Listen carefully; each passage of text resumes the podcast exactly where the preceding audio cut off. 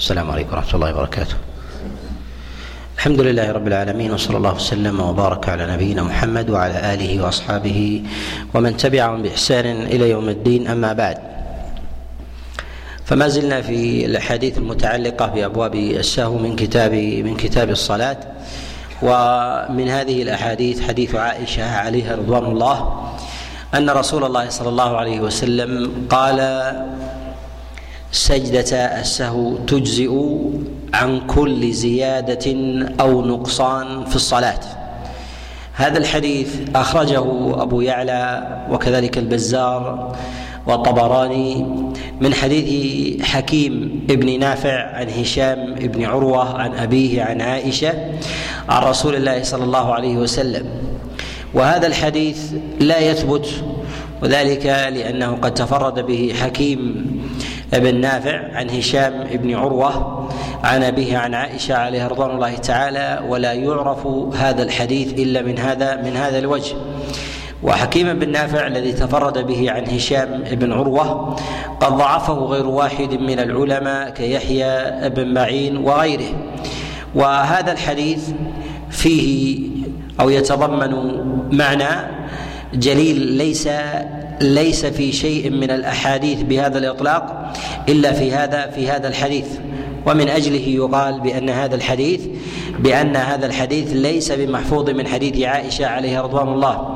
وهذا المعنى الذي يتضمنه حديث عائشة إطلاق الإجزاء في كل سهو من جهة زيادة أو نقصان في الصلاة أن يكون ذلك أن يكون ذلك بالسجدتين.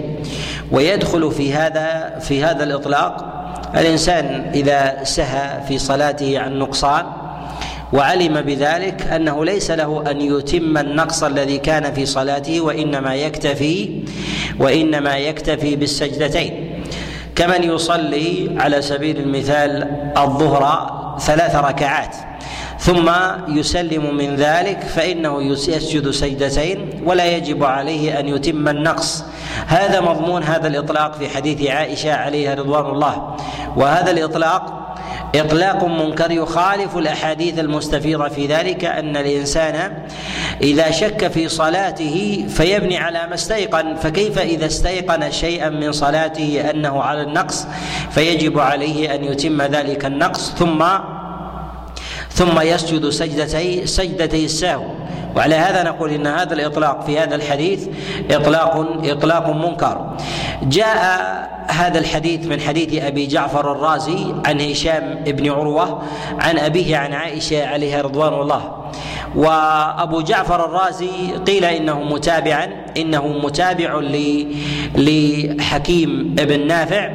وفي ذلك نظر وذلك أن أبا جعفر الرازي هو الحكيم بن نافع.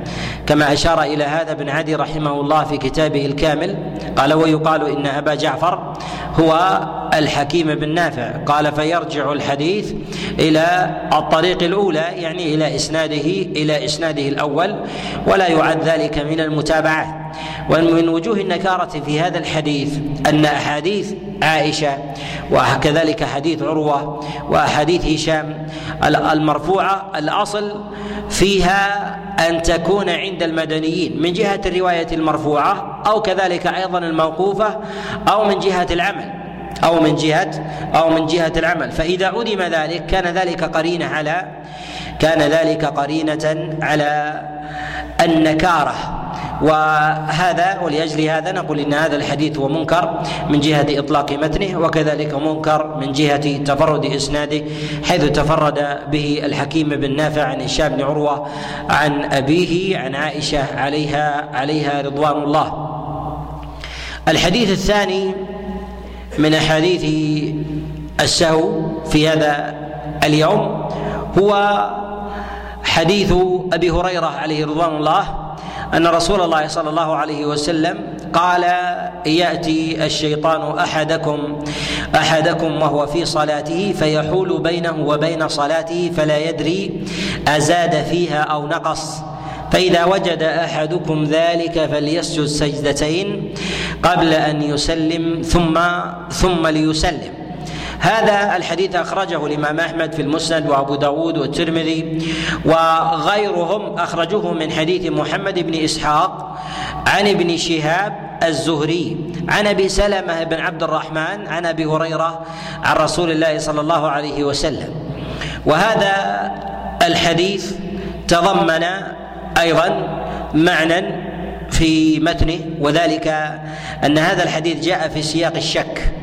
أن الإنسان إذا شك في صلاته لا يدري أصل نقص أو زاد فانه فإنه يسجد سجدتين.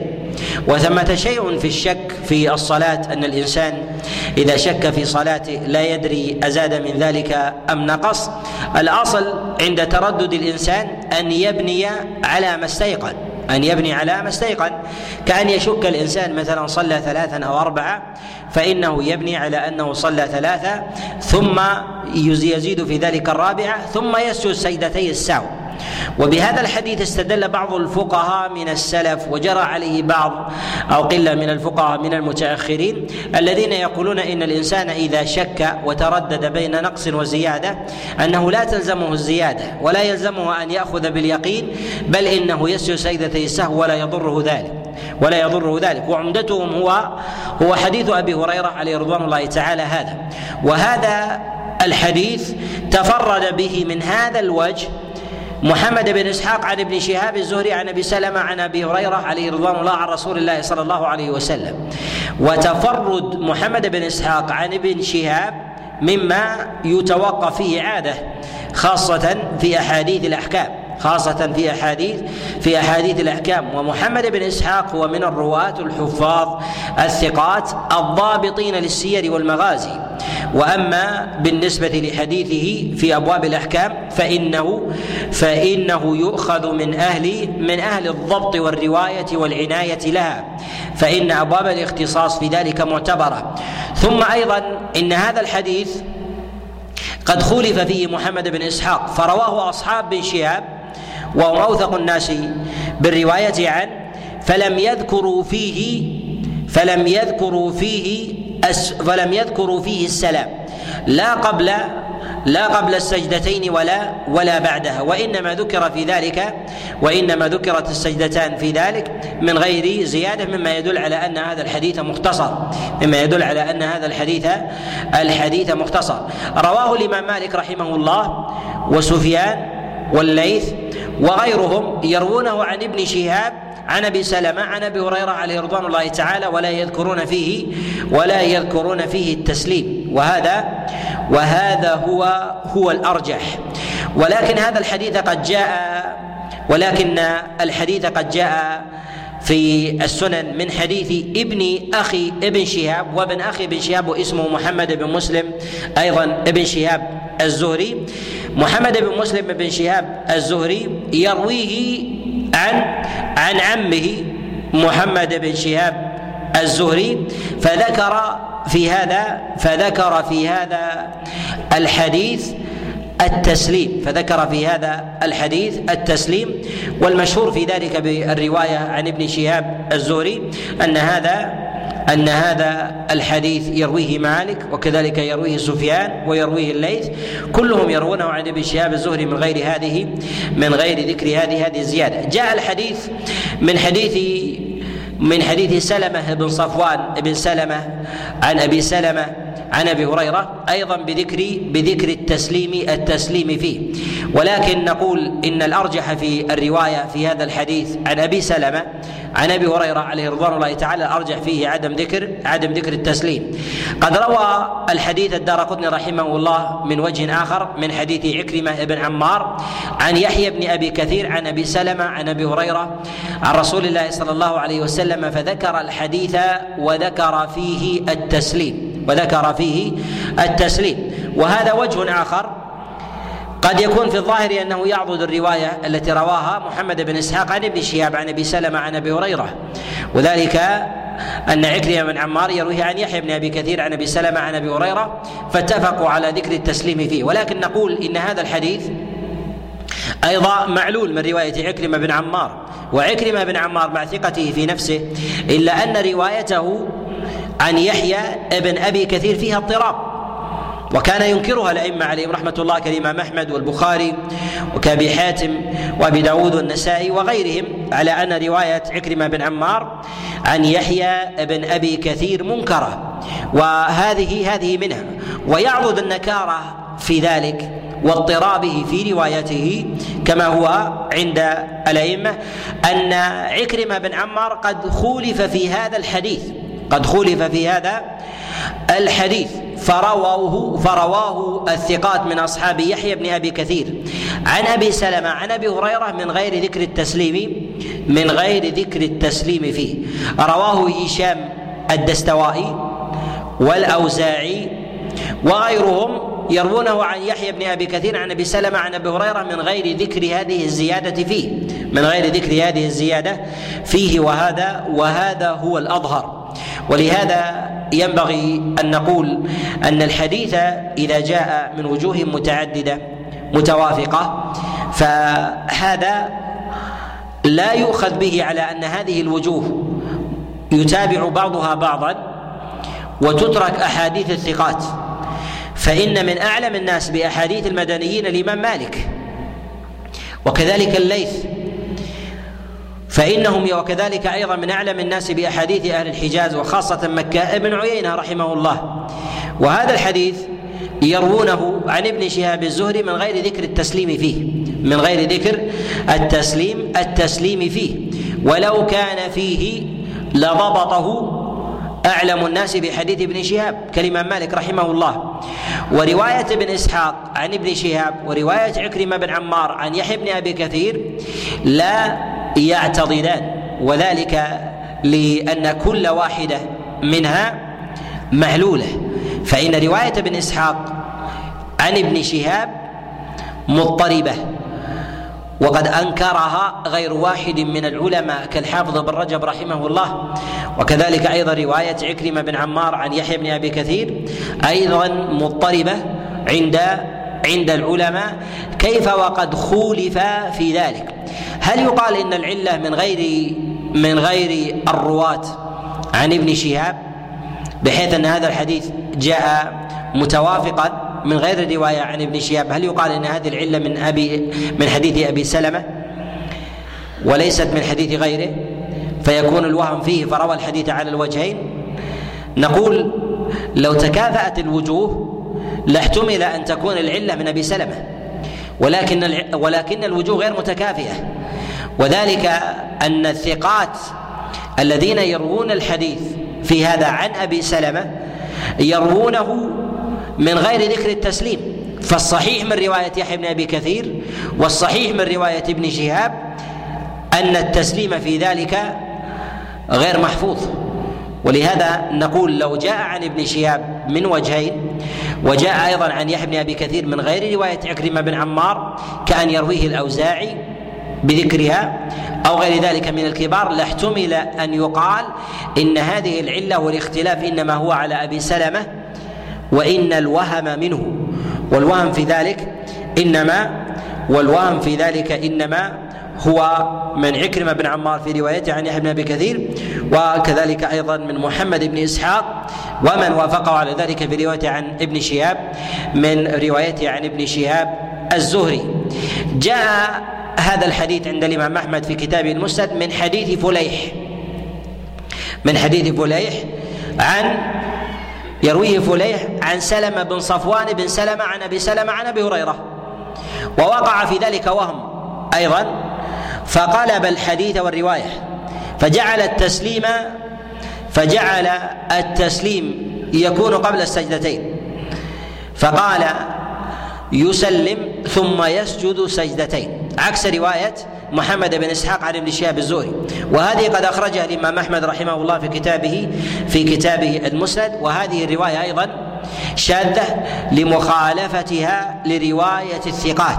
وكذلك أيضا فإن هذه الرواية في رواية فليح في هذا الحديث تخالف الرواية التي تقدم الإشارة إليها بروايه ابن أخي ابن ابن أخي ابن شهاب الزهري.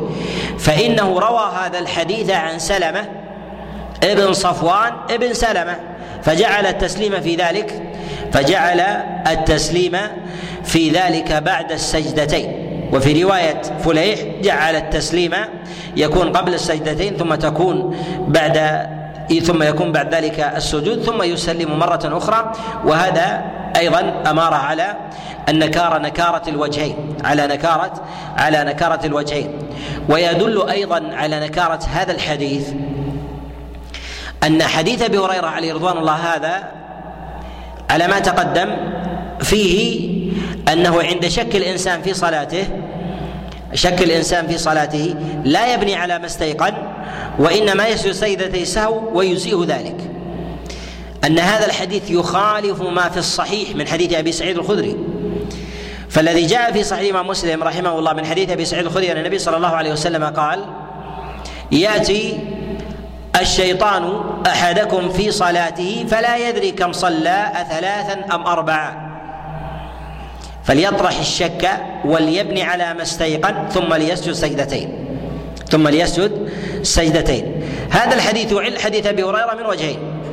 الوجه الأول أن هذا الحديث فيه زيادة أن هذا الحديث فيه فيه زيادة البناء على ما استيقن وهي ثلاث ركعات عند الشك بينها وبين الرابعة. ثم يزيد بعد ذلك الرابعة ولو استيقن بعد ذلك بعد انقضاء صلاته أنه صلى خمسا. كان ينبهه الناس أو نحو ذلك فهذا فهذا يجزئ عنه. وفي هذا أيضا في حديث أبي سعيد الخدري أيضا والوجه الثاني عدم ذكر التسليم. عدم ذكر ذكر التسليم فيه. ولهذا نقول إن المقطوع به نقول إن المقطوع به في الشك أن يبنى على ما استيقن. أن يبنى على على ما استيقن. لا أن الإنسان يكتفي بسجدتي السهو.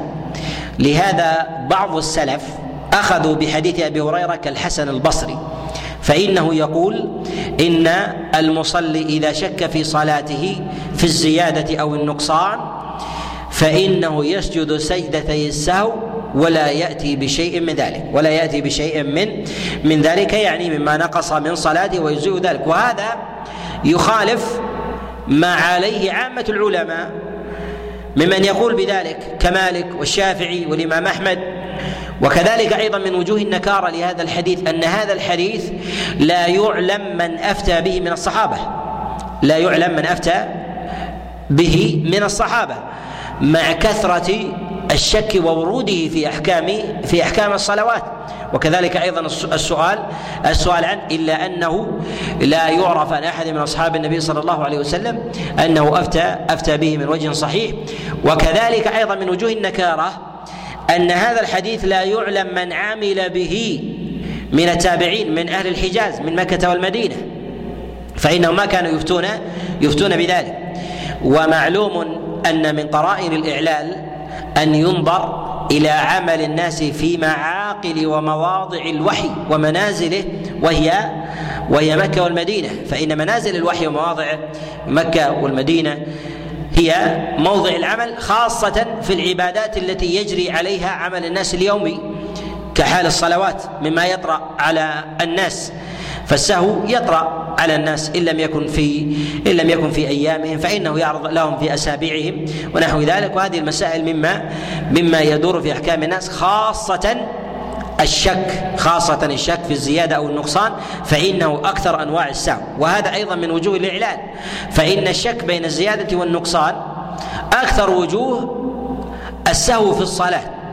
فيجب أن يكون النص في ذلك أقوى من الوجوه الأخرى. وهذا مقتضى إحكام الشريعة. وهذا مقتضى مقتضى احكام إحكام الشريعة. نكون بهذا الحديث. انتهينا من الأحاديث المتعلقة بابواب بأبواب السهو ونتكلم بعد ذلك على احاديث أخرى يأتي الكلام عليها. وقبل آه، تكمله ثمة حديث وهو مهم وهو في الصلاة يتعلق في مسائل القراءة في الركعتين الأخريين في الرباعية أو الركعة الأخيرة من الثلاثية. في الصلاة في القراءة فيها بعد الفاتحة جاء هناك حديث وجدت من يستدل به من الفقهاء من بعض الفقهاء من الشافعية على استحباب القراءة في الركعة الثالثة والرابعة بصوره بعد بعد الفاتحه وهذا الحديث حديث منكر لكن ينبغي أن نتكلم عليه وهو أن رسول الله صلى الله عليه وسلم كان يصلي الصلاة الرباعية فيطيل حتى تكون الثانية حتى تكون الثانية على النصف من الأولى والثالثة على النصف من الثانية والرابعة على النصف من الثالثة. هذا الحديث يتضمن التفريق بين الثالثة وبين الرابعة. تفريق بين الثالثة وبين الرابعة. بعض الفقهاء المتأخرين من الشافعية يستدل به على استحباب القراءة بسورة في الثالثة والرابعة قال ولو كانت في الصلاة في الثالثة والرابعة الفاتحة فقط ما كانت الثالثة أطول؟ أطول من الرابعة فكانت متساوية. قالوا وفي هذا دليل على القراءة. طبعا تقدم معنا في الكلام في الصلاة على ما ورد في ذلك في القراءة وبينا الأحاديث المعلة ولكن هذا الحديث لم نشر إليه. هذا الحديث أخرجه البيهقي في كتابه السنن من حديث أبي إسحاق الحمصي عن محمد بن جحادة عن طرفة الحضرمي. وهذا الحديث تفرد به أبو إسحاق وهو ضعيف. قد ضعفه يحيى ابن معين وغيره. وقد أعل هذا الحديث الحافظ ابن رجب رحمه الله. قد أعل هذا الحديث الحافظ ابن رجب رحمه الله. ثم إن الدلالة أيضا فيه ظنية. الدلالة فيه الدلالة فيه ظنية. وذلك أنه ثبت عن النبي عليه الصلاة والسلام أنه كان يقرأ السورة ويرتلها حتى تكون أطول مما هي أطول منه. يعني أطول السورة القصيرة تكون أطول من التي أطول منها فربما كان النبي عليه الصلاة والسلام يقرأ الفاتحة في الثالثة فيتمهل ويرتلها ما لا يكون في الرابعة. ما لا يكون في الرابعة. فالدلالة في ذلك في ذلك الظنية. ثم أيضا إن هذا الحديث يخالف الاحاديث الثابته عن النبي عليه الصلاة والسلام في الصحيح وغيره أنه كان يقرأ في الثالثة والرابعة بفاتحة الكتاب بفاتحة الكتاب. نعم قد جاء عن بعض الصحابة أنه كان يقرأ في الثالثة والرابعة مع الفاتحة بصورة. جاء هذا عن عبد الله بن عمر وغيره. هل الموقوف في هذا يعضد المرفوع أم لا؟ نقول إن الحديث إذا جاء النبي عليه الصلاة والسلام وليس له مخالف وليس له له مخالف. وضعفه يسير عضده الموقوف عضده الموقوف من جهة العمل به. ولكن هذا الحديث الذي تفرد به أبو إسحاق هنا خولف بما هو أصح منه.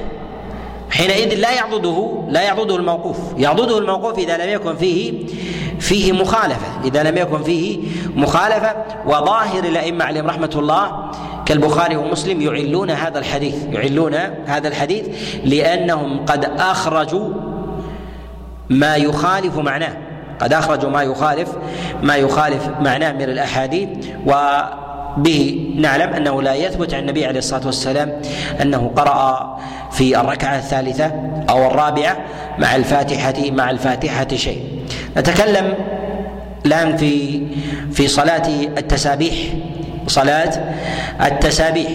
جاء في حديث عائشة عليه رضوان الله في حديث عبد الله بن عباس عليه رضوان الله أن رسول الله صلى الله عليه وسلم قال لعبد الله لعمه العباس ألا أحبك؟ ألا أمنحك؟ ألا أعلمك صلاة يغفر الله لك بها؟ تصلي أربع ركعات فتقرأ الفاتحة وسورة طويلة ثم تقول قبل أن تركع سبحان الله والحمد لله ولا إله إلا الله والله أكبر.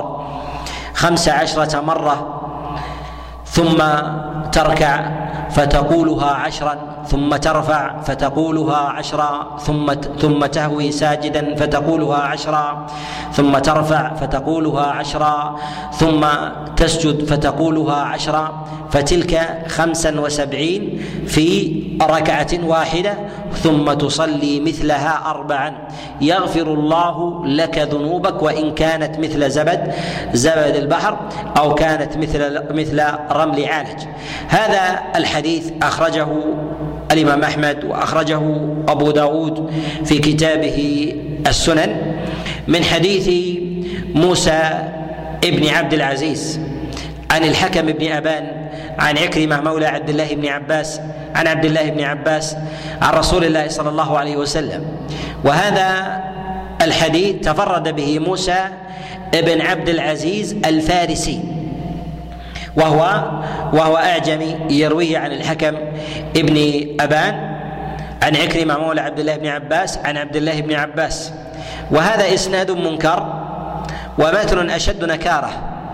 وذلك أن هذا الحديث تفرد به موسى ابن إسماعيل وهو مع صدقه في ذاته مع صدقه في ذاته إلا أنه ليس بمعروف الحديث إلا عن الحكم بن أبان. إلا عن الحكم ابن أبان. وقد روى عنه الحديث هنا وقد روى عنه الحديث هنا غير واحد ولكن مداره مداره على موسى ابن عبد العزيز. وموسى بن عبد العزيز تفرد بهذا الحديث عن الحكم بن أبان. وروايته عن الحكم بن أبان مدخولة ووجه كونها مدخولة أن الحكم بن أبان له أصحاب ثقات. ليس من خاصته موسى بن عبد العزيز. ليس من خاصته موسى ابن ابن عبد العزيز. فإنه يروي عنه سفيان بن عيينة ويروي عنه معمر بن راشد الأزدي وغيرهم من الثقات فلم يرووا عنه مثل هذا الحديث. وإن كان لموسى بن إسماعيل أحاديث يرويها ولكنها نسخة وليست بسماع. ولكنها نسخة وليست وليست بسماع. ولا يدرى هل ضبط نسخته في ذلك أم أم لا. ومن وجوه النكارة أيضا ترك الثقات الحفاظ لهذا الحديث من أصحاب الحكم بن أبان. ومن وجوه النكارة أيضا في هذا الحديث أن هذا الحديث يروى من حديث عكرمة مولى عبد الله بن عباس عن عبد الله بن عباس وعكرمة له أصحاب ثقات كثر. يروون حديثه. وليس من خاصته الحكم بن أبان وقد تفرد بروايته أيضا عن عكرمة مولى عبد الله بن عباس. وهذا أيضا من قرائن وهذا أيضا من قرائن من قرائن الإعلال. ولهذا قد أعل الحديث قد أعل الحديث أبو داود رحمه الله في كتابه في كتابه السنن. ومن وجوه الإعلال أيضا أن هذا الحديث روي مرسلا كما جاء مرفوعا أيضا جاء من حديث محمد ابن رافع عن إبراهيم بن الحكم بن أبان عن أبيه عن عكرمة مرسلا ولم يذكر فيه عبد الله بن عباس. أخرج ذلك ابن خزيمة والبيهقي وغيرهما من حديث محمد بن رافع وهو وهو ضعيف الحديث. وكذلك أيضا إبراهيم ابن الحكم ضعيف الحديث. والأصح في هذا الحديث هو رواية موسى بن عبد العزيز موصولا والرواية في ذلك والرواية في ذلك منكرة. وهذا الحديث جاء من حديث عبد الله بن عباس من وجوه أخر مطروحة. أخرجه الطبراني من حديث عبد القدوس بن حبيب عن مجاهد عن عبد الله بن عباس عن رسول الله صلى الله عليه وسلم وعبد القدوس بن حبيب متروك الحديث. وعبد القدوس بن حبيب متروك متروك الحديث. وأخرجه الطبراني أيضا من وجه آخر عن عبد الله ابن عباس من حديث أبي الجوزة عن عبد الله بن عباس وفي إسناده ابن العيزار. وفي إسناده ابن العيزار وهو متروك الحديث. وعبد القدوس بن حبيب وابن العيزار تفرد بهذا بهذا الحديث من حديث من حديث عبد الله بن عباس. الأول يرويه عن مجاهد والثاني يرويه عن أبي الجوزة. عن أبي الجوزة عن عبد كلاهما عن عبد الله ابن عباس وكلهم متروك. وأما السابق في حديث في رواية موسى بن عبد العزيز فتقدم الإشارة إلى أنها منكرة لكونها من وجوه من وجوه التبرد. العلماء المتقدمون يردون هذا الحديث ولا يصححه فيما أعلم أحد من النقاد الأوائل ولم يعمل بذلك أيضا أحد من الأئمة الأربعة لا أبو حنيفة ولا مالك ولا الشافعي ولا الإمام أحمد عليهم رحمة الله وإنما جاء العمل وإنما جاء الفتية في ذلك فيما فيما بعد ذلك وأعلى من رأيت من عمل بذلك هو ابن المبارك هو ابن المبارك وإن كان في تلك الطبقة إلا أنه ليس بصاحب مذهب متبوع إلا أنه ليس بصاحب مذهب متبوع. وهذا الحديث حديث صلاة التسابيح جاء من أحاديث جماعة من الصحابة عليهم رضوان الله ولا تخلو هذه الأحاديث من ضعف. جاء من حديث عبد الله بن عمر ومن حديث جعفر بن أبي طالب ومن حديث عبد الله بن عمر ومن حديث أبي رافع ومن حديث العباس وغيرهم عن رسول الله صلى الله عليه وسلم ولا يثبت من ذلك ولا يثبت من ذلك شيء. جاء عند الحاكم في كتابه المستدرك من حديث عبد الله بن عمر وفي إسناده أحمد بن داود بن عبد الغفار وهو وهو كذاب. قد حكم عليه بالكذب جماعة من النقاد. وذلك كالنسائي والدار قطني وابن الجوزي وغير وغيرهم بانه بأنه كذاب. وهذا الحديث أيضا في حديث عبد الله بن عمر وإن صحه الحاكم فهو متساهل في ذلك جدا. كيف؟ وفي الاسناد وفي هذا الإسناد متهم. وأما حديث عبد الله بن عمر فقد أخرجه أبو داود في كتابه السنن. من حديث أبي الجوزة عن عبد الله بن عمر. عن عبد الله بن عمر عن رسول الله صلى الله عليه وسلم. وحديث عبد الله بن عمر تفرد به عمر بن مالك البكري. عن أبي الجوزاء عن عبد الله بن عمر عن رسول الله صلى الله عليه وسلم. وعمر بن مالك البكري منكر الحديث. حكم بنكارته غير واحد من العلماء. كأبي حاتم بل اتهمه غير واحد بأنه يسرق الحديث كما نص على ذلك ابن عدي رحمه الله في كتابه الكامل. فربما هذا الحديث ليس من حديثه ربما هذا الحديث ليس ليس من حديثه وإنما أخذه من غيره فأسنده. ربما كان من حديث غيره فأسنده. وأما حديث جعفر ابن أبي طالب فقد رواه عبد الرزاق في كتابه المصنف من حديث داود بن قيس. داود بن قيس عن إسماعيل بن رافع. عن جعفر بن أبي طالب. والحديث معلول أيضا بعدة علل. أول هذه العلل في اسناده إسماعيل بن رافع وهو متروك الحديث. وكذلك أيضا فإنه يرويه عن جعفر بن أبي طالب. ولم يدركه وبينه وبينه أكثر من رجل. وبينه وبينه أكثر أكثر من رجل. وهذا وهذا يدل أيضا على نكارة هذا الحديث. جاء أيضا هذا الحديث من حديث أيضا الأنصاري من أصحاب رسول الله صلى الله عليه وسلم وجاء أيضا في بعض المراسيل وهي وهي واهية وثمة بعض الطرق أوردها ابن الجوزي في كتاب الموضوعات وفيها كذابون وفيها كذابون فلا يلتفت إليه. هذا الحديث الأئمة على رده الأئمة على رده. حكم برد الإمام أحمد رحمه الله فقال ليس في هذه الأحاديث حديث يثبت يعني عن رسول الله صلى الله عليه وسلم. وكذلك أيضا حكم بهذا أبو داود كما حكى عنه ابنه أبو بكر أبن أبي داود قال يقول سمعت أبي أصح حديث في هذا هو حديث عبد الله بن عباس وحديث عبد الله بن عباس معلول. وبنحو هذا قال الدار قطني رحمه الله. وأعل وضعف حديث صلاة التسابيح علي بن المديني والدار قطني والنسائي وأبو الفرج بن الجوزي وغيرهم. ومال إلى صحتها والعمل بها بعض الحفاظ. وذلك كالآجري وله رسالة في تصحيح صلاة التسابيح وأبو موسى المديني والخطيب البغدادي فإنهم يميلون إلى صحة هذه الأحاديث. ولكن نقول إن من نظر في الشريعة وفي إحكامها ونظر كذلك في طرائق الأئمة في النقد لا يشك بأن هذا الحديث موضوع. بأن هذا الحديث موضوع. وذلك لأنه لا يتسق مع انتظام الشريعة. لا يتسق مع انتظام مع انتظام الشريعة.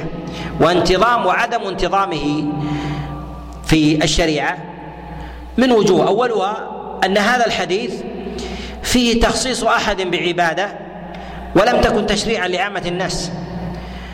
وذلك أنه النبي عليه الصلاة والسلام يقول لعمه ألا أحبك؟ ألا أعلمك؟ ألا أمنحك؟ يعني لعمه العباس. ولا يعلم أن النبي عليه الصلاة والسلام قال ذلك إلا للعباس ولكن في بعض الروايات أنها قالها لجعفر. وهذا وهم من بعض الرواة وهذا وهم من بعض الرواة. أما الروايات المطروحة والموضوعة ونحو ذلك فهذا لا التفات إليها وإن خالفت وإن خالفت ذلك. ولهذا نقول إن مقتضى الشريعة عموم الرسالة عموم الرسالة لا تخصيص أحد لا تخصيص أحد بعينه بحكم بحكم من الأحكام. وتخصيص أحد بحكم من الأحكام أمارة على أمارة على النكارة والرد. أمارة على النكارة والرد. وإلا ما إذا كان في ذلك استثناء كما جاء في حديث مثلا في قال النبي عليه الصلاة والسلام لخزيمة بن ثابت هي لك وليس لغيرك. هذا دليل على التخصيص. أما أن يأتي النبي عليه الصلاة والسلام قال لأحد ثم لا يوجد ذلك العمل عند غيره فهذا أمارة أيضا أمارة على على الرد. وأما الأئمة عليهم رحمة الله الذين ردوا ذلك فلا يدانيهم أو لا يداني الواحد منهم من صح هذا هذا الحديث مجتمعين. فالإمام أحمد رحمه الله وعلي بن المديني السائي والدار قطني وهؤلاء من كبار الحفاظ وفحولهم حينما يردون مثل هذا الحديث لا يلتفت إلى لا يلتفت إلى خلافه. ومن جرى على مجرى من يقوي الحديث بمجروع طرقه أو يأخذه بظاهره من غير النظر إلى متنه ربما يقول بتحسين أو تقوية هذه الأحاديث. أبو موسى المديني له رسالة في الدفاع عن هذه آه هذا الحديث وتقويته. أيضا ثمة أئمة لهم رسائل أيضا ببيان ضعفها كعب الفرج بن الجوزي وشنع على من صححها وأورد وأورد هذه الأحاديث في كتابه الموضوعات مبينا ردها ونكارتها. ومن وجوه النكارة أيضا أن هذه الصلاة لا يحفظ عن أحد من أصحاب رسول الله صلى الله عليه وسلم أنه عمل بها. ولا يحفظ عن أحد من التابعين أنه عمل بها كذلك. وأعلى من حفظ عنه أنه عمل بها هو عبد الله بن المبارك وعبد الله ابن المبارك وهو في طبقة متأخرة عن أولئك وهو في طبقة متأخرة عن عن أولئك. ومثل هذه العبادات بهذا الفضل العظيم والأجر والثواب الجزيل الأصل فيه العموم وعدم الانفراد. ثم السنن والأحكام والأعمال اولى من يعمل به أصحاب رسول الله صلى الله عليه وسلم وكذلك أيضا وكذلك أيضا التابعون. ومن وجوه الاعلال عند العلماء عليهم رحمة الله في الحديث أنهم ينظرون إلى الحديث ثم ينظرون إلى عمل الصحابة والتابعين. إذا لم يجدوا في ذلك عملا ردوا الحديث ردوا الحديث. وهذا وهذا النقد حتى موجود عند التابعين. ينظرون في عمل الصحابة وإلا تركوا الحديث. ولهذا يقول إبراهيم النخعي كل حديث يبلغني عن رسول الله صلى الله عليه وسلم لا يعمل به أحد من أصحابه لا أبالي أن أرمي أرمي به. يعني أنه ليس بحديث لأن أولى أولى الناس بالعمل باحاديث النبي عليه الصلاة والسلام هم أصحاب رسول الله صلى الله عليه وسلم. فإذا لم يعملوا بذلك فجزما أنه ليس بحديث. ولو كان حديثا فليس بحديث نحن نتعبد به. نحن نتعبد به فيكون حكمه إما أن يكون منسوخا أو قضية عين. ولا عموم لا عموم لها على من قال بتلك بتلك القاعدة. ولهذا نقول إن هذا الحديث حديث منكر يعني في صلاة التسابيح. وهذا الذي جرى عليه أيضا أهل التحقيق من المتأخرين كابن تيمية رحمه الله فإنه قال لا يشك من عرف السنة بأن هذا الحديث هذا الحديث موضوع يعني أنه لا يثبت عن رسول الله صلى الله عليه وسلم وهو في حكم المكذوب. أسأل الله عز وجل لي ولكم التوفيق والسداد. والاعانه و أن يجعلنا ممن يستمع القول ويتبع أحسنه إنه ولي ذلك والقادر عليه. وصلى الله وسلم وبارك على نبينا محمد.